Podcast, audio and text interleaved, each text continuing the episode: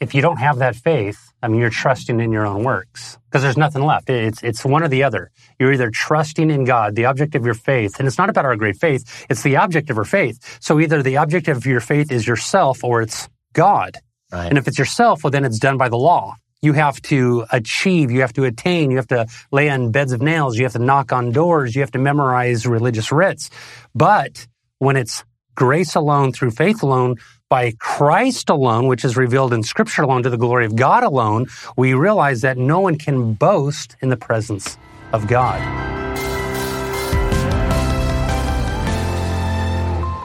Give Papa a cup of proper coffee in a copper coffee cup.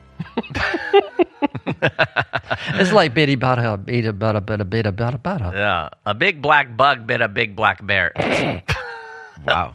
a flea and a fly flew up in a flue. Is this alliteration? Is that what it's called? Uh, tongue twisters. Oh. A happy hippo hopped and hiccuped.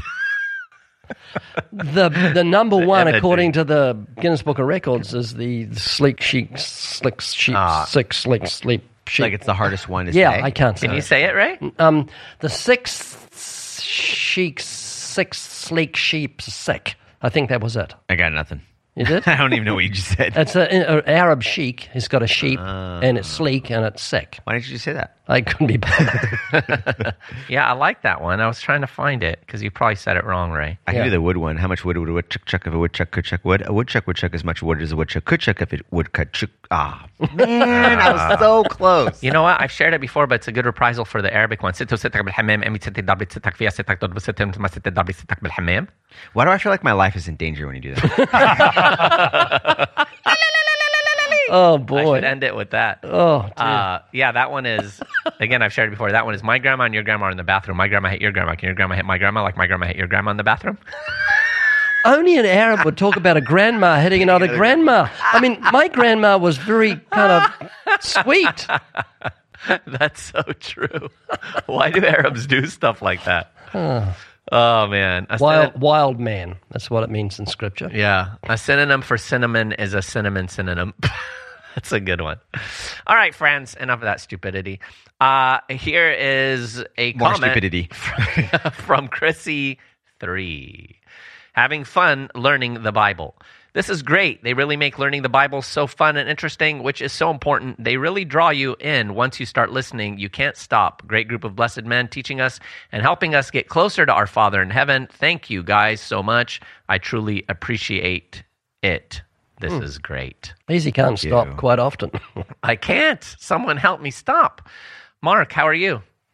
I scream, you scream, we all scream for ice cream. What are you watching on your computer? What are you doing, Mark? I'm- He's looked up the tongue twisters now. I'm looking up tongue twisters We've moved I got on. Matt. We've moved on. Yeah, that's the way I work. Did you though. find the sleep six sleep?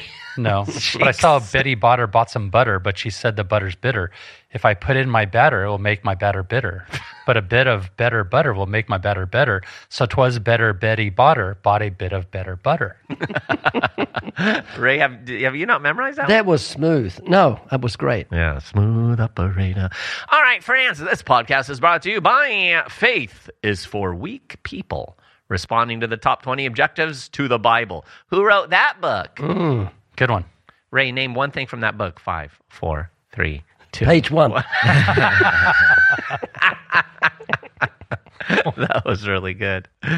Make sure to check it out, friends, along with the Living Waters mug, the Evidence Study Bible, all at Living Waters. Dot com. Oscar, should we pay you for that contribution? I think you do. oh, that's true. That I is forgot. true. Oh, that's true. I forgot. Well, friends, we are yes continuing. I know maybe you're thinking I want this to be over. No, I'm sure. I'm sure. like a dentist visit. Yeah. Oh, the only podcast is like a dentist visit. Get it over. Uh, I'm sure you're enjoying the What is the Gospel series. This is the fifth episode. You've heard Who is God, The Fall of Man, Jesus of Nazareth, Grace Alone, of course, probably with different titles uh, in the uh, podcast platform. And today we're going from grace to faith. This is faith alone. Welcome to Faith Alone, our fifth installment of the series, What is the Gospel? My name is Oscar Navarro, and I have with me Easy, Mark Spence, and the infamous Ray Comfort. Welcome, guys. Thank you for having us, Oscar. It was very kind of you to give us this gracious invitation. yeah, it's great to be here, Oscar. Infamous.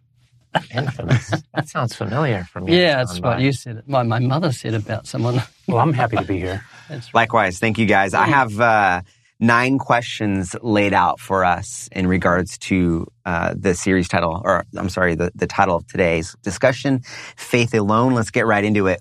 Question number one uh, since we just got off of grace alone, I thought it'd be important to explain the difference. What is the difference between grace and faith? Well, I think faith is the tube that delivers the oxygen that saves. Grace saves us, and it comes to us by faith. Uh, that's what I think. What do you think, Mark? I love your analogies, Ray. There, there's there's nobody like you when it comes to. I mean, that's great. You're brilliant. I absolutely love it. You know, grace is uh, God's unmerited favor to the infinitely ill deserving. we start speaking of sola gratia, that it is grace alone, that you cannot add anything uh, to it, that it's unmerited, it's undeserved, it is a gift from God. And then we begin to dissect that, if you would, like Ray's talking about, uh, sola fide. It is faith, faith alone. Now, faith, faith in whom?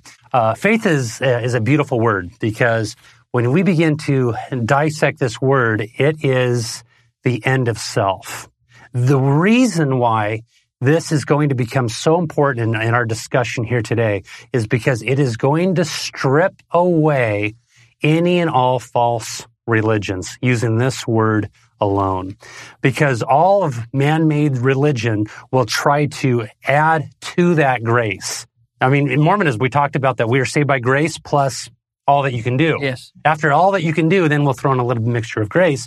But with faith, it's completely different. Faith is trusting in someone else entirely, right? So though we receive uh, uh, grace as an unmerited, undeserved uh, gift, Faith, as Ray is talking here, is the vehicle by which God delivers that grace to us. And obviously, it's summarized in Ephesians 2 8 through 9. For by grace you've been saved through faith. Yeah. And that's where that vehicle comes in. It's been described, I think, best as faith being the jump from the high rise building that's burning into the net that is the grace of God. It's a net that saves you. He's just trying to beat my analogy. Of course. That's all he's well, trying you to know, I mean, when you got it, you got it. but you know, so it's yeah, it's it's the jump. It's the demonstration of trust uh, in that net that is your salvation, and even that, I believe, as Ephesians two eight nine tells us, is a gift of God, Mm-hmm. Yeah. and is something that only God through His Spirit can do in us. Yeah. Yeah. If you don't have that faith, I mean, you're trusting in your own works because there's nothing left. It's, it's one or the other. You're either trusting in God, the object of your faith, and it's not about our great faith. It's the object of our faith. So either the object of your faith is yourself or it's God. Right. And if it's yourself, well, then it's done by the law.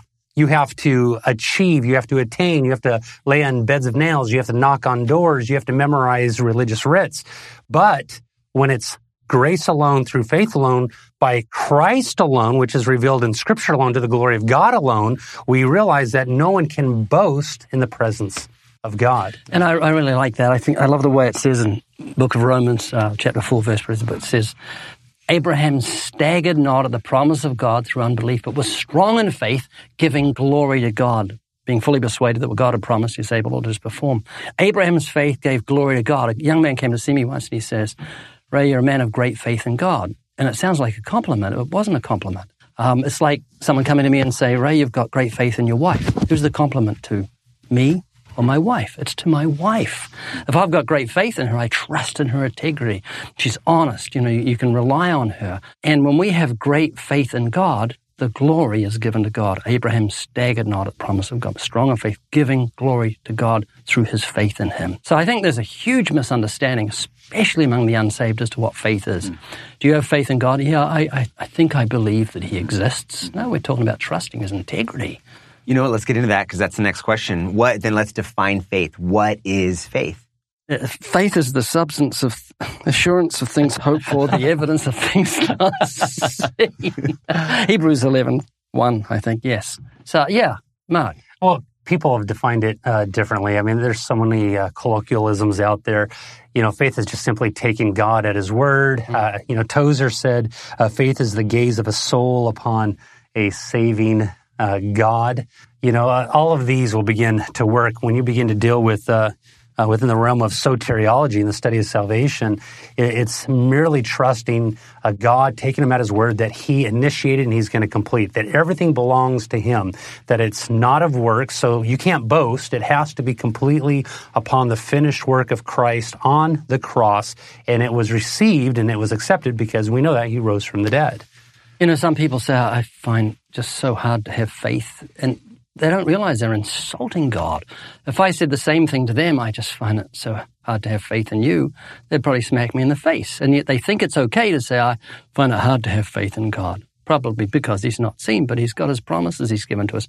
And we exercise faith every day. When the doctor gives you a couple of pills, says, take these every two hours. You don't say, well, I want them dissected and checked under a microscope, so you're not trying to kill me. You have faith. You trust your life to a doctor. You trust your life to a pilot every time you get in a plane. You trust your life to a taxi driver you don't know that he's not going to go crazy. And so even in here, we're sitting on stools, trusting ourselves to stools. So everything we do is inherently uh, connected to faith, even having breakfast. You put milk on your cornflakes. You're trusting there's no glass in the milk that's been, you know, stringently made. And same with the cornflakes and everything you've got Everything you do is mingled with faith. And when we talk about faith in God, we're talking about trusting in His promises. And you know, the word faith has been so diluted by the world. Uh, you hear it mentioned in songs. In fact, earlier today, it was just running through my mind. You got to have faith, the faith, the faith. Oh. hey, yeah, I've never, I've you've never heard that, one. never heard of that one. But, oh, that's the guy that died. What's his name? He did. Uh, George uh, Michael. Yes, that's, that's right. right. Yeah. Yeah, but you know, it's thrown around. You've got to have faith you know, believe, keep the faith. Yeah. It, th- there's so many kind of go and wash your face cliche. Yeah. it's obscure, right? You have hope and hope, and there's right. no substance, right? Yeah. whatsoever. Faith without an object is completely and utterly void and bankrupt. So faith is a total, complete trust and abandonment to the object of your faith. And in our case as Christians, when we're talking about faith in the salvific sense, it's faith salvific. in the fact salvific. Oh. Is that a new word for it's you? Right? beautiful. Yeah, isn't that beautiful? Uh-huh. Salvific, uh, in the sense of our our redemption, uh, it's total, complete, absolute trust in the finished work of Christ. And you think about what Paul talks about in Romans as it relates to Abraham. You know, he believed God and his, that faith was accounted to him as righteousness. And so that's what it comes down to. And, and this is important, I think, to point out as well, because there's so much debate and controversy, as Mark said, in the soteriological realm of how did God move? How does God save? And so on and so forth. And, and Christians debate vigorously over this.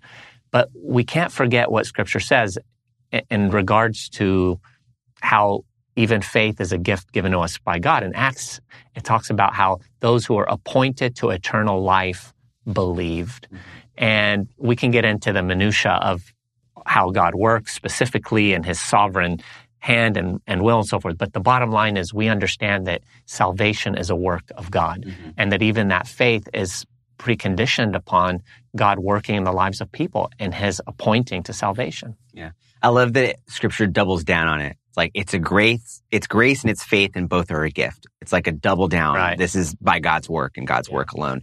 Uh, I wanted to point out that the discussion over what faith is, uh, you know, you guys pointed out really well that there's confusion and there's different meanings going around our culture today. And unfortunately, nothing has changed. This is a part of the huge argument during the Reformation against the Roman Catholic Church. And the reformers looking through the scriptures, found three defining qualities about what specifically a saving faith requires. Uh, and you guys touched on, I think, two of them already. Uh, first is faith and knowledge. Although faith is not identical to knowledge, it is not devoid of knowledge. Saving faith does not happen in, in, in an intellectual vacuum. So faith alone is not ignorance or superstition that's masquerading as faith. Faith is rooted in knowledge and that's that, that knowledge is the content of our faith. Uh, you'll hear people say today, it doesn't matter what you believe so long as you're sincere. That's so. That's ridiculous. That's not saving faith. That's not justification by faith alone. That's justification by sincerity and passion. That's not the faith that we're talking It's about. like here. going to Hawaii and having faith you're going to New York. It's the wrong Right. direction. Right. Uh, the second thing is faith and assent. The second essential element of saving faith is intellectual assent. Assent involves assurance or conviction that a certain proposition is true. It's not just putting your hope in something. It's like uh, if Easy were to say, I will destroy Oscar at basketball. Uh, fact. Mhm. That's a dead faith, obviously. right? He has faith in himself and he has a hope that that is true. Uh, that's what we call a leap of faith. We cannot decide or be convicted simply by the gospel. We have to know that it is true. Um, or another way of saying it is saving faith is believing in what we know to be true. Having a living faith is believing in a living and risen Christ.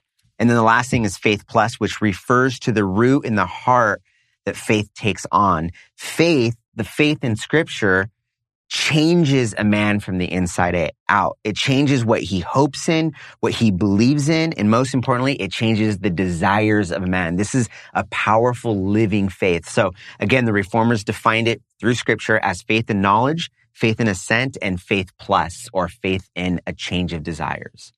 So, um, let me just bring some simplicity to this. Small words.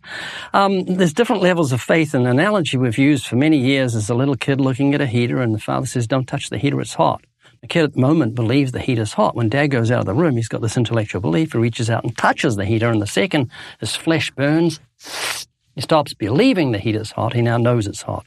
Moved out of the realm of intellectual asset to assent to an experiential faith, knowing. And that's what you're talking about before. We have a faith that knows because we trust in God's promises. And we know, as Hebrews tells us, without faith, it is impossible to please God. For he who comes to God must believe that he is, and that he's a rewarder of those who diligently seek him.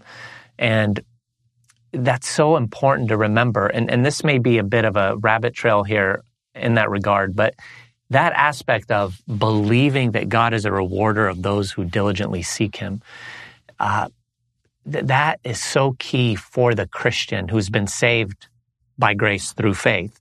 That, that element of understanding that there is indescribable reward in passionately seeking after the Lord. And I think Oscar will touch on that a little later when you talk about faith and works and, and mm-hmm. how that all comes together. But I've heard it said once, you know, that Christians make the mistake of thinking that God is as equally passionate about each one of his children.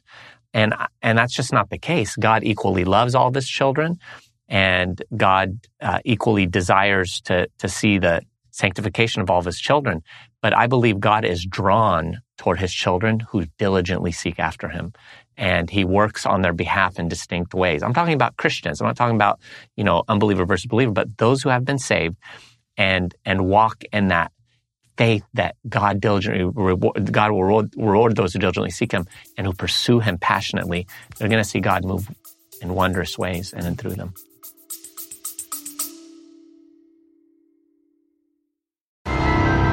We love to give things away. We love to give things away, and that's why we will do that every single day here on the Living Waters podcast. That's right, friends. We're giving away goodies for those of you who go to livingwaters.com forward slash podcast and fill out the form. We are giving 10, believe it or not, 10 different people each week goodies from Living Waters, a $100 value for each box. You'll get tracts and books and a podcast mug and all kinds of good things. So make sure to participate at livingwaters.com forward slash podcast. And make sure to listen to the very end of the podcast where you will hear the announcement of the winners every week. Our next question is uh, Is faith learned, gained, or given? It's given. Obviously, it's uh, it's a, it's a gift of God. Um, you know, years ago, I was driving my family, and uh, I saw a package on the road, and I stopped and backed up because I saw a package on the road, and jumped out, and it had gone. And so I crawled under the car looking for it. And as I crawled under the car, I saw a piece of string running from the ditch up into a two story window and realized some kid was doing what I used to do to drivers. You'd hide in the bushes with a piece of string around a package. And when he stopped, you'd pull it in and watch him making an idiot of himself. But whenever you get We used to call that car fishing. car fishing, catching cars. I love it. Oh, it's wonderful. Anyway, uh, when you get something in, in your letterbox, mailbox, a little tube of toothpaste or a little cookie, uh, a little sample, it's got strings attached to it. There's always strings. They want to attach strings to your wallet. But with the gift of God, no strings are attached. In fact, the scriptures use um, superfluity or superfluous statement to make that point. It's in the book of Romans, I think three times it says the free gift of God is eternal life. Free gift. That's superfluous. You don't need, if something's free, it's a gift. If it's a gift, it's free. But it combines those two words to substantiate this is totally free, no strings attached. It's given by God because of God's kindness. Yeah, and then uh, I would say, eh, as you parse it a little bit, obviously it's given. We know that there's no question, but but also the understanding of the gospel that leads us to learn its nuances and its truth is a part of it being given. And when something is given, something is also gained. Mm-hmm. But the root and foundation of it is the fact that it is given by God. Mm-hmm. And as it's given, we learn it. As it's given, we gain it. And yet again, it traces its roots back to the Lord. And I don't have any trouble with that. Do you have any trouble with that, Mark? no, I think of the, what I have trouble with is when I begin to wrap my mind, mind around the idea of why. Right. Why is it given? Now, the foundation as to God giving it deals with the condition of man. Because man, in his unrepentant self, he is dead in his sins and his trespasses. He's not seeking after God. He is darkness. He has no desire to seek after God, no desire for the word righteousness. And because he's in this state, this, condi- this condition of hating God, it has to start with God. God has to initiate this relationship because man will never initiate it because he's dead. And a dead man cannot even cry out for help. So God initiates, it's a gift. It is a gift of faith. And that's why, because of the condition. And the scriptures ask a rhetorical question what have we got that we didn't receive? Yeah. Everything eyesight, brain, Right. taste buds, skin, blood, bone, even my free will is from God. So I have no trouble resting in the sovereignty of God about anything. You know, when you think about the depth of the gospel, just as Christians pausing long enough to fix our gaze on it, it's overwhelming. Mm. You know, this morning a brother and I were texting about the gospel, and I said to him, Your text has greatly stirred my soul this morning. I praise God that you are experiencing the joy that has been bubbling in my own heart as you fix your gaze on the glorious gospel of light and life. What a grand, robust, and divinely conceived gospel it is. If 10 trillion men put their heads together for a 100 quadrillion years, they still couldn't even come close to conceiving and creating such a beautiful, chivalrous, and love soaked gospel. And, and that's, that's the gospel that God quickens us to have faith in. I mean, seriously, get all the men and all the history of the world together and give them an infinite amount of time. They couldn't even come close to conceiving anything as divine and beautiful as the gospel. I mean, seriously, like you, you just, and, and I, and I went, went on to tell my friend that, you know, the spirit bears witness with his spirit that the gospel is divinely wrought. And as scripture talks about, you know, we, we know his spirit bears witness with our own. And so it's like as Christians, we can, there's no way this could have been conceived by man. It's so contrary to anything man would have ever conceived or by his own self interest would even think of, you know? So, Love it. I love uh, in last session you used the word monergistic, and I think it's a great word describing exactly how this works. It's God who is at work, uh, and this is why I uh, am challenged a little bit, or it just I pay attention when someone says, "I brought him to the Lord," or "That guy brought him to the Lord," or "I've brought in hundreds to the Lord by doing this." I- know that they. I hope they don't actually mean what they're saying, but it stands out to me uh, because to God be all of the glory. You know, it's like when we go out and evangelize, it's as if uh, I'm a construction worker and I take my five year old son with me to work to build a high rise tower. In my son's mind, he's doing a work, he's building a tower. But the reality is, I gave him a plastic hammer and he went out there and just kind of hung out while I did the work, right?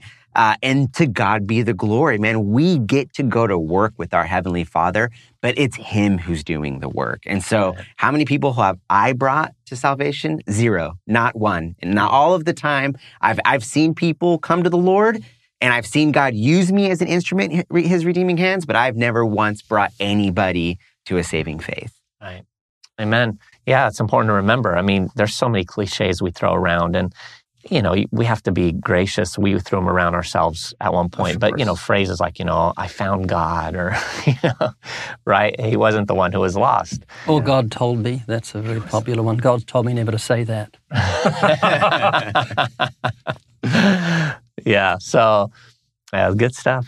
Uh, next question: Can faith and belief and unbelief or doubt can those coexist?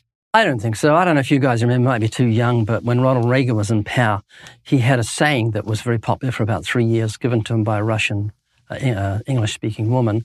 Uh, it was trust but verify. And that was the relationship between America and Russia. We trust you, but we want to verify. And that's it's ridiculous. If you trust someone, you don't want to verify. If you verify, it means you don't want to trust. And uh, uh, the trust that we have doesn't want to verify. We don't doubt God's integrity for a second. We wouldn't call him a liar. He that believes not has made him a liar. And so, uh, no, I don't think they can go together. Uh, doubt and uh, and faith. And you see Jesus rebuking his disciples again and again for their doubt. He says, "Have faith in God." Yeah, I would say, as it relates to faith at the point of conversion, I think that it's impossible for that faith to be commingled with doubt because it's again uh, such a divine work when you think about conversion and and transformation in the new birth. And again being that it's given by the lord i believe that that's a complete faith untainted by doubt.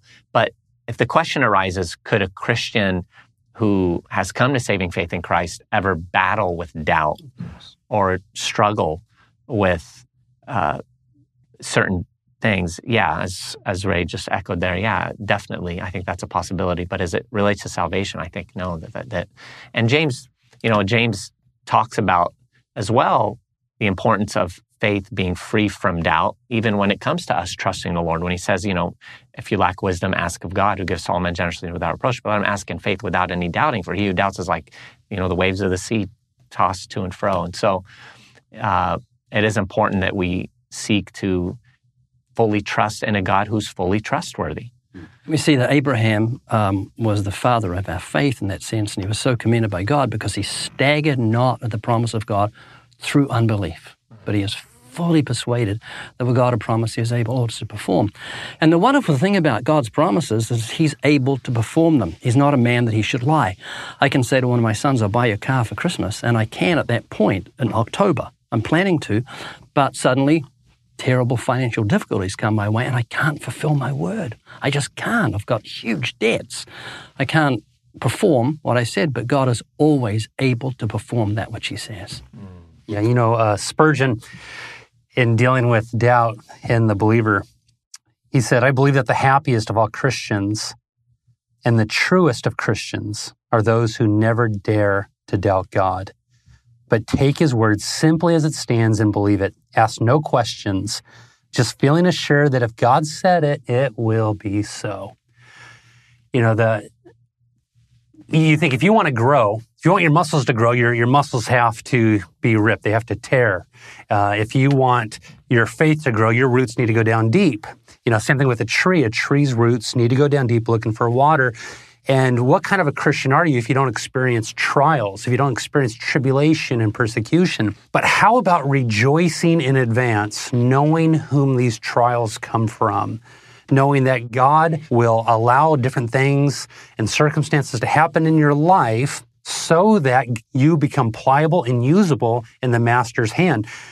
Woe is the person, right, who says, God, I want the white picket fence and the white picket fence only, and I don't want you to do certain things in my life to make me uncomfortable. I learned early in my Christian walk to simply trust God. And I like Corrie ten Boom. She would underline the promises of God and then she would put a P next to that promise when she would see it fulfilled in her own life. Hmm. And slowly, one after another, she was seeing God keeps his word in everything. So you have person after person, believer after believer who says, All right, God, please provide for me, please provide for me. Yet in the, his promise, he says, I will supply all your needs according to my riches in Christ Jesus. And people begin to still want to go back to that really elementary verse. And we should. We should go to God's word. I'm just saying, how many times does God have to say it? Which ways does he have to say it in order for us to believe it? I, I personally have not doubted my salvation since the day I was born. I just God said it. I believe it. That settles it. That was it. And I thank God for that. It was a, it was a faith given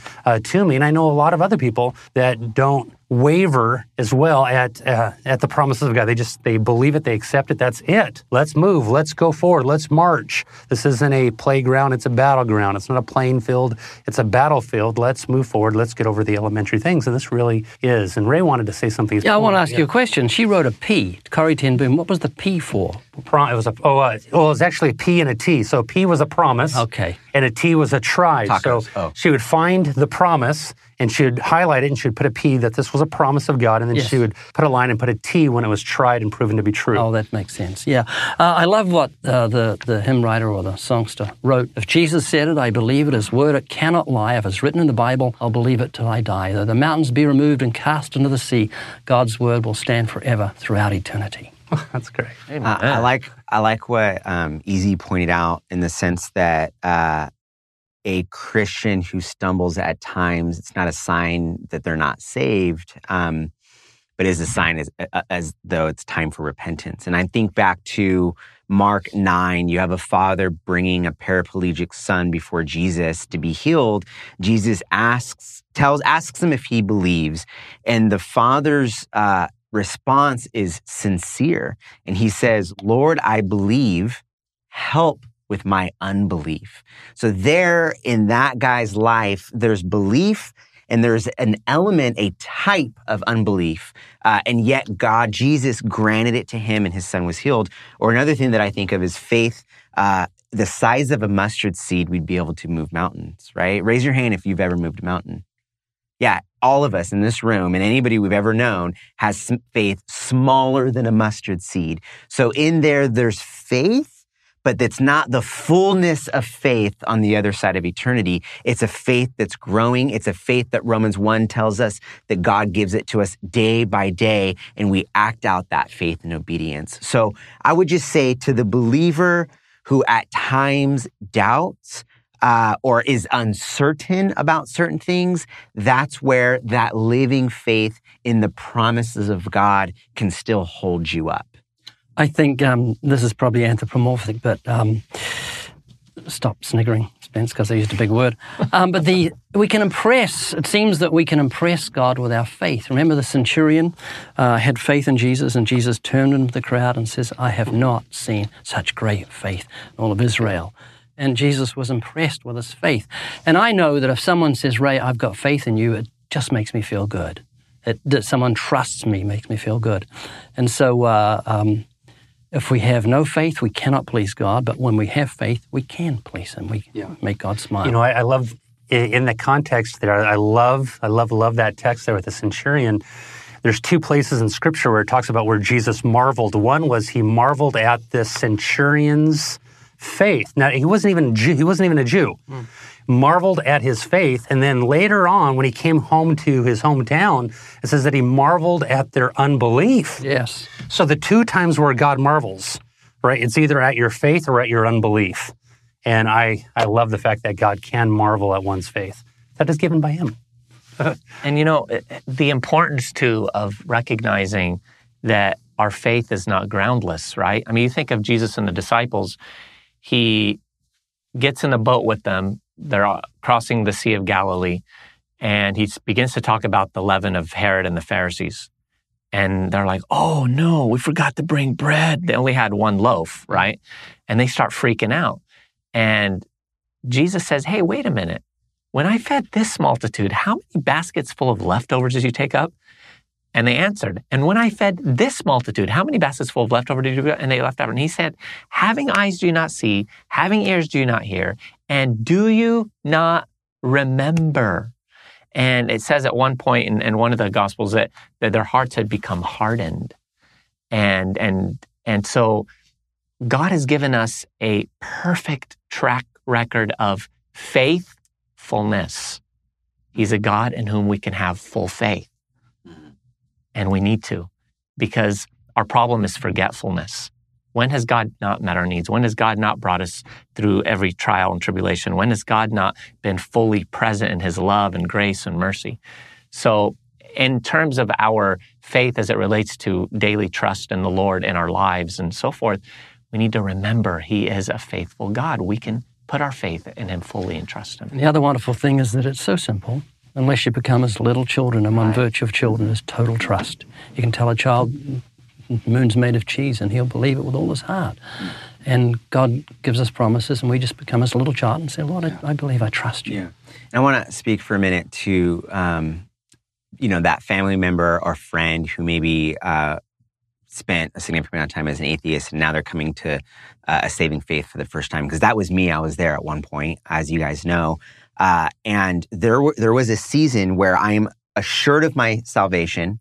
Um, Yet I had a lot of questions that were unanswered and uncertainties. Uh, and any time that I spent nights just wrestling with all of the junk that I spent the last seven years or so filling my mind with, uh, those nights I came down to just having obedience in the in the little amount of faith that I had, which was God. I don't know the answers to these questions, but I know you do. I know you have an answer to them, uh, and in your time they'll be revealed to me.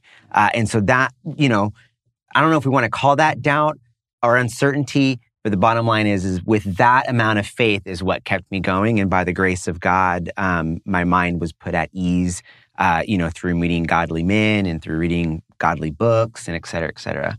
Spurgeon said, faith may swim where reason may only paddle. Hmm. And often you can get into places where I can't reason this, but I'm going to trust God, so I swim through it. Mm-hmm. Well said. Yeah. How is faith alone?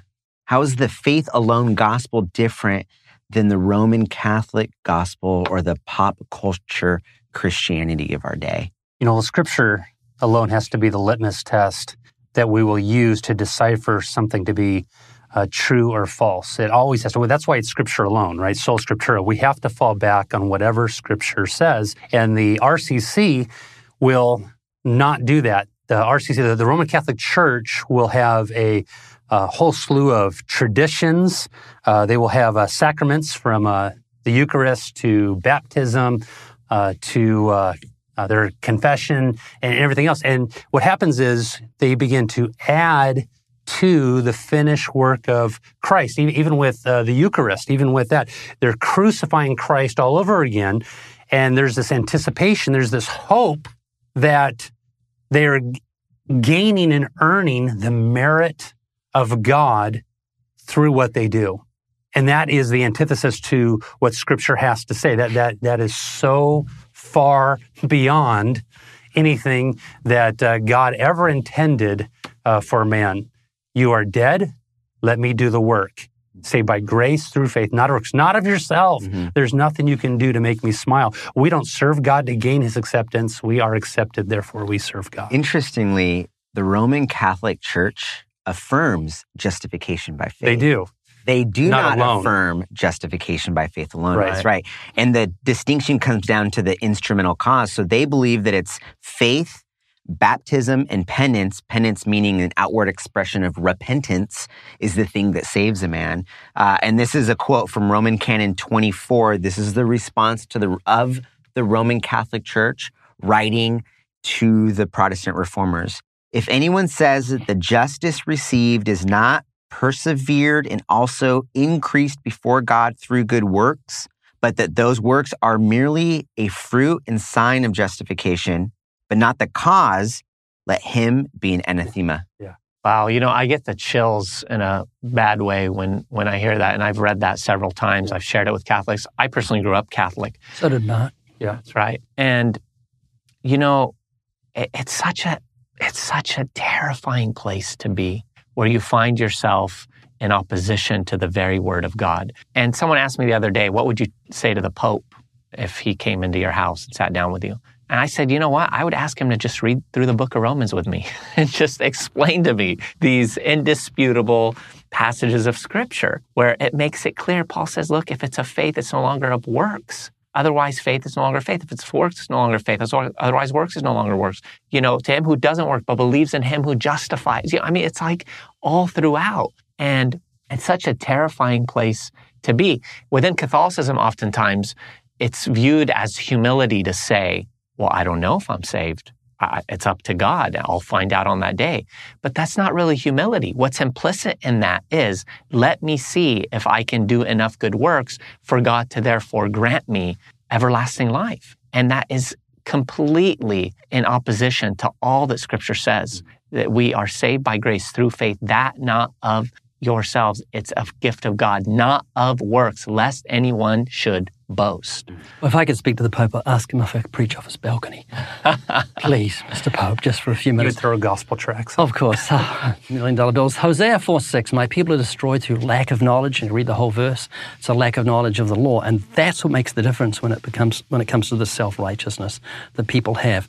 And I, I, I've seen so many people's eyes light up when they say, Well, I, I know I'm a sinner, but I'm trying to balance it out. And then when you take it to civil court or criminal court and say, try that in a court of law, it makes sense to them. I mean, if they're guilty, what are they going to offer the judge? The only thing they can do is fling themselves on his mercy. So it's essential to give people knowledge from the law to show them that they're heinous criminals that have sinned against the judge of the universe. And anything we offer him is an attempt to bribe the judge of the universe. And God will not be bribed. The sacrifice of the wicked is an abomination to the Lord. All we can do is call upon his mercy and grace. And that's what we're talking about. In Romans 3 28, Ray, it says, We hold that one is justified. Here's that word justification. You are declared righteous, right? So we hold that one is justified by faith apart from the works of the law. And this flies in the face of Roman Catholic Church official teaching. And in Galatians 2:16, knowing that a man is not justified by the works of the law, but by faith in Jesus Christ, even we have believed in Christ Jesus that we may be justified by faith in Christ and not by the works of the law, for by the works of the law no flesh shall be justified. And the whole of Romans, I mean, the first eight chapters just keep saying that again and again. It's not by the works of the law, it's through faith alone. And so the, uh, the Roman Catholic formula goes like this faith plus works equals justification. The Protestant, Orthodox, historic evangelical gospel that's been around since Acts and before says faith equals justification and works. Right.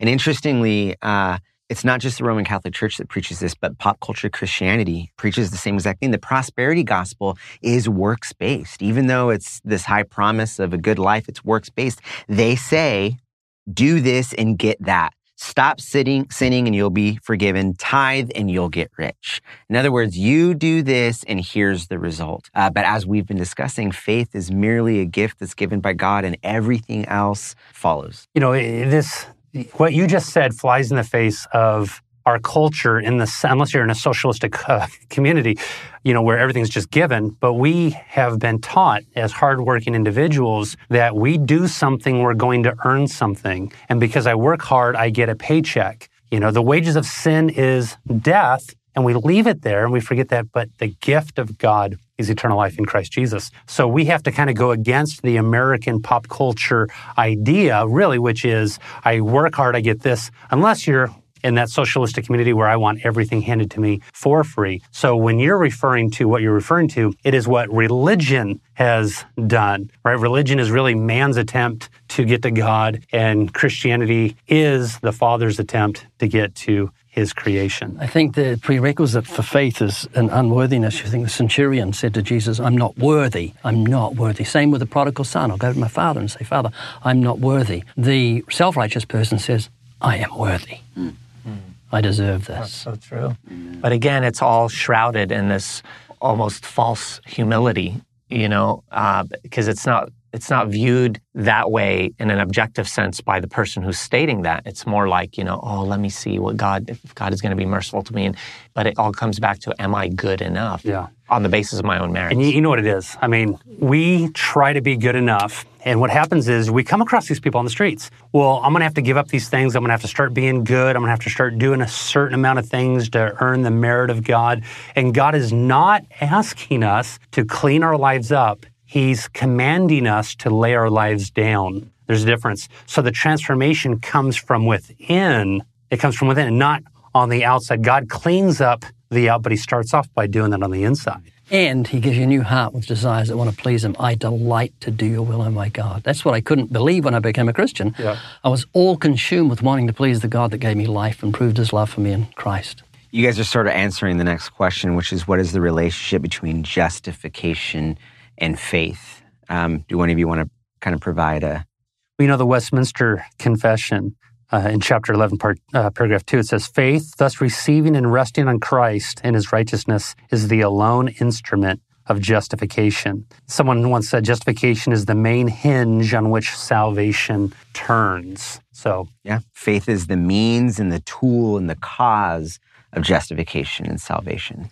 I think the big mistake that's made by people that hear Christians like us talk about the fact that we're saved by grace through faith, that not of ourselves, is that they get this sort of antinomian perspective that what we're implying is that a salvation that has been birthed through faith doesn't demonstrate works.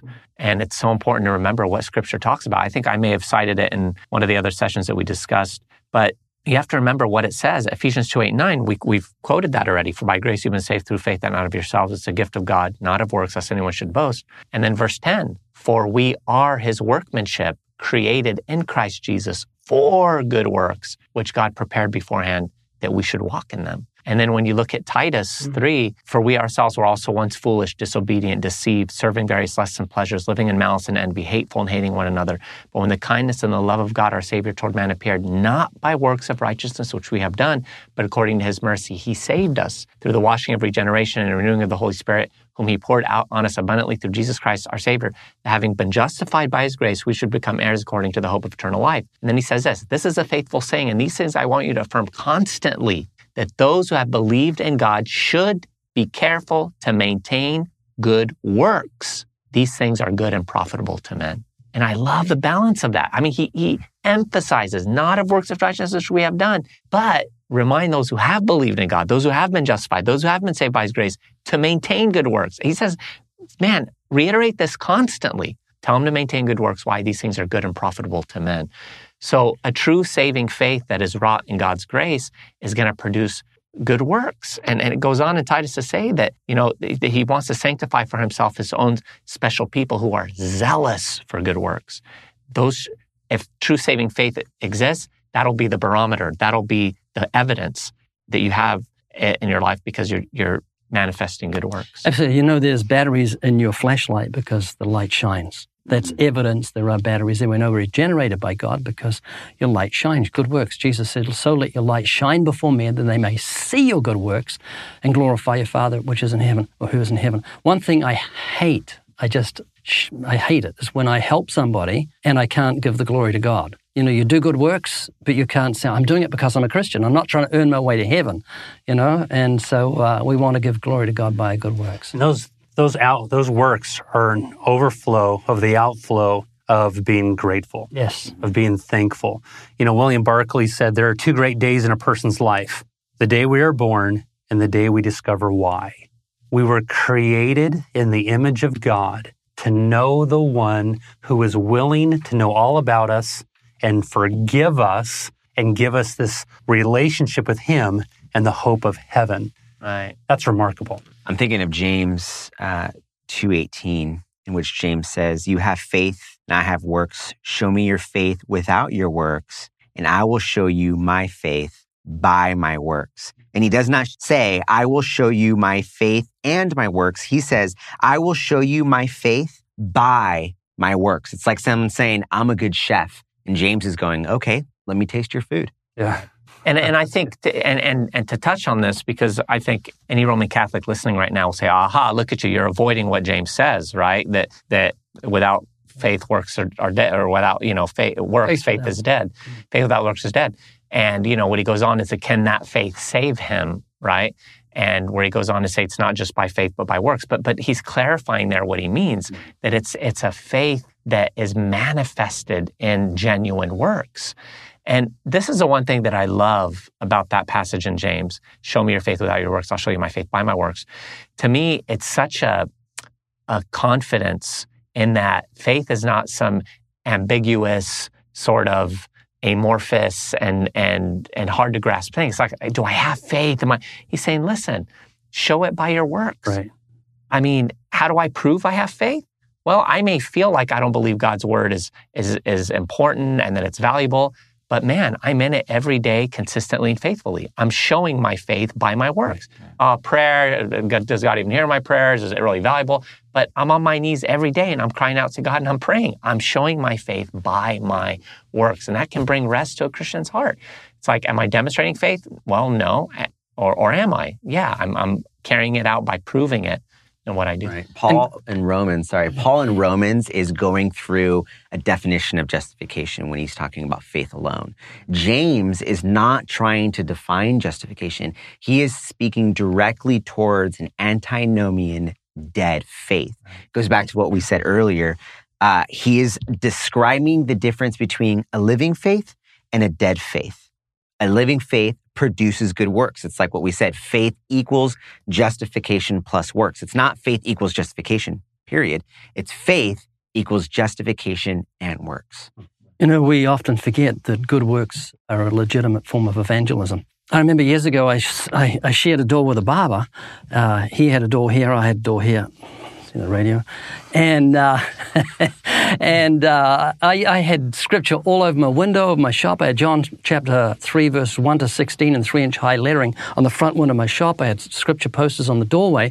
And my, uh, the barber next door told me when people came in for a uh, haircut or a shave, they'd say to him, What a nut next door. And they wouldn't say any more. They were just disgusted.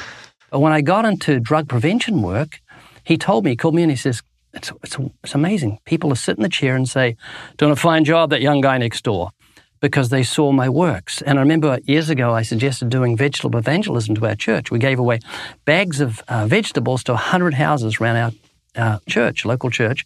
We had a letter that didn't say, God bless you. We, you know, we just said, we care about you and uh, best wishes. And people called up and they were crying over the phone. One guy said, I've been here 30 years. This is the first time the local church has ever done anything for me. This is amazing. It was a $2 bag of vegetables. A long time ago, it was quite substantial.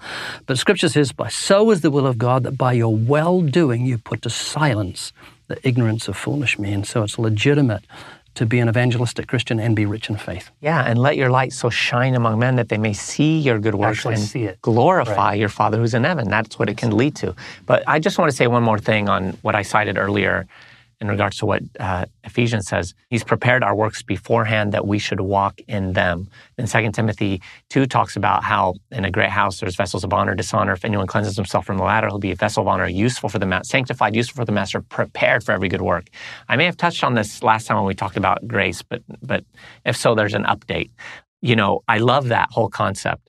We're prepared for every good work and every good work is prepared for us. And as we walk along the path of life, there's these nicely, neatly prepackaged good works of evangelism and, and of faith and of love that we can enter into. And we're Like ready. divine convergence. That's right. We're ready for them. They're ready for us. And boom, divine convergence. But, right, Mark, we experienced this when we went to the Philippines. We're sitting on the plane and everyone's boarding. We're in Manila.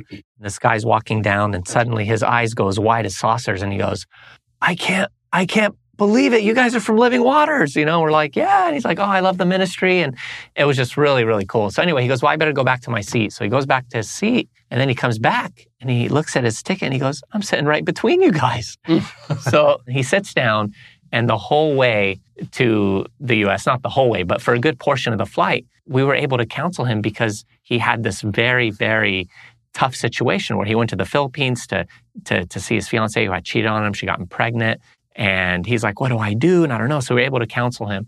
And the other day, I was with a brother out to breakfast and we were reading a book together and it talked about divine encounters and God orchestrating things. And I said, Man, there's this amazing story with me and Mark in the Philippines and this and that. And so, anyway, that evening, I go on my email. The same day, he sent me an email. He goes, I know it's been eight months. Never heard from him until that day. He goes, I know it's been eight months. I was rummaging through a drawer for some keys and I found your card. And I just want to thank you so much for that counselor gave me. And he sent a picture of him and his new wife that he married a woman who loves the Lord. So he was engaged, had to break it off with that lady. And then the Lord, and it was just like, wow, divine convergence. God preparing our works beforehand. It's a wonderful thing. Well, thank you guys. Let's go ahead and wrap that up. Uh, and thank you for listening. We hope this session has been a blessing to you.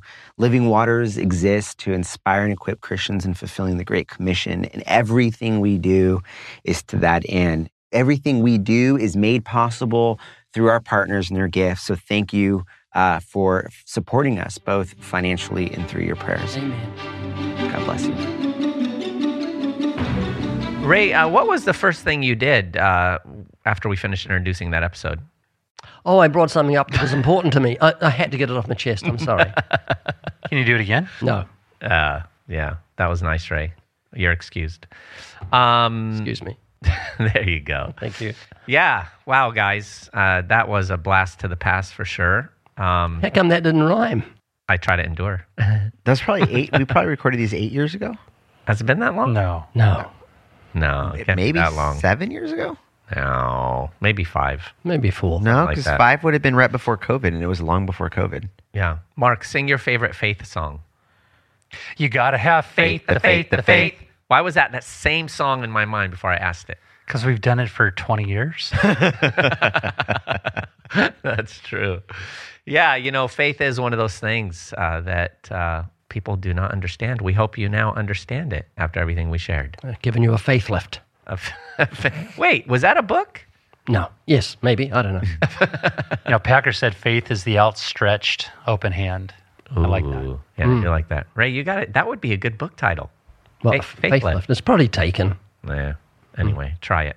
All right, friends, there you have it. What about go wash your faith? Go wash your faith. Uh, yeah. All right, friends, there you have it. Uh, faith is for weak people. Responding to the top 20 objectives to the Bible, the Living Waters mug, and the Ever Study Bible, all at livingwaters.com.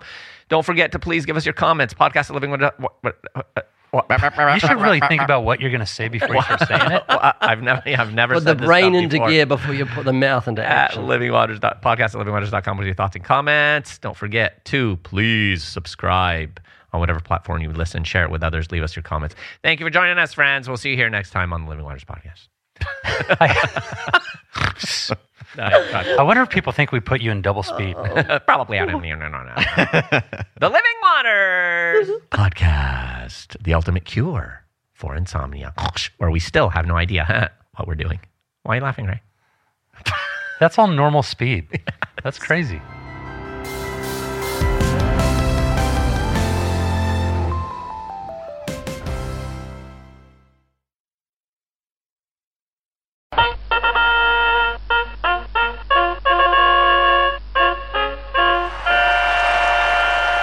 I've never won anything in my life. Well, some of you can no longer say that, friends. Here are the winners for the Living Waters podcast giveaway Carrie from Hobart, Oklahoma, Bryce from Huntington, Indiana, Kenneth from Redding, California, Jamie from Kalamazoo, Michigan, Heather from Ashland, Ohio, Will from Norfolk, Nebraska, Gabrielle from Bristol, Connecticut, Marcy from Liverpool, New York, Dylan from Kadena, Australia, and Jobalin from Newmarket, Canada. How boot that A?